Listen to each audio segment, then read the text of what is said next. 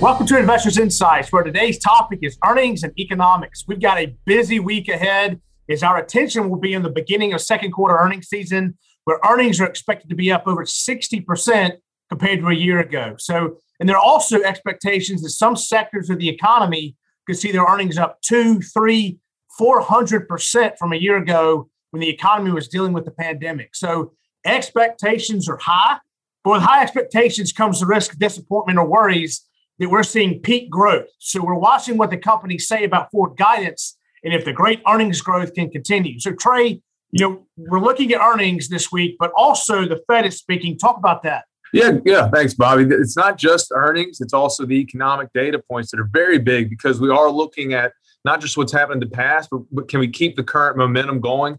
Uh, globally, momentum is slowing down. China is having to having to reverse course and start easing its central bank actions.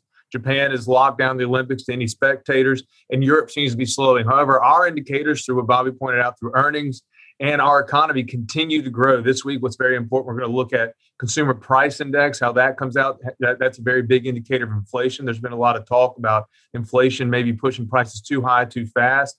And then at the end of the week, retail sales. So that's prices uh, early in the week and then retail sales shows the impact of prices potentially on the consumer and, and sales. And then in the middle of the week, like Bobby pointed out, the Fed uh, chairperson Jerome Powell will be speaking to Congress on Wednesday and Thursday.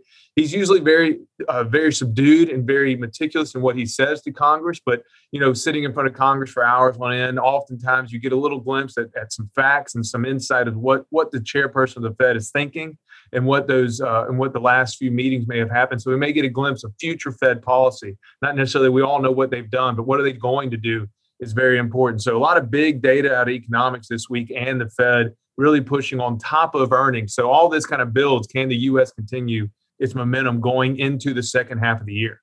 Yeah, and Adam, you know, we saw the volatility index spike last week. Talk about and update us on the technicals right now. Absolutely, Bobby. I appreciate it. So, like you said, we saw the volatility spike last week. Uh, we had S&P Friday close coming at 4,369. That pushes our new resistance level to 4,400 with a new support level of 4,340. Despite the volatility last week, we have a 50-day moving average of 4,221. So we're still seeing that continue to rise. As we talked about in the past, that kind of serves as our base support level. Also, with your point, Bobby, earnings season coming up this week, and Trey gives some economic factors and conditions that we're looking out for with a lot of stuff going on. We're really going to want to break down these certain sectors in the market and continue to watch and follow the moving day averages of those sectors as well. Yeah, so we hope that everyone is enjoying their summer. And please call or email us if you have any questions about the markets or your portfolio. Have a great week. Thanks.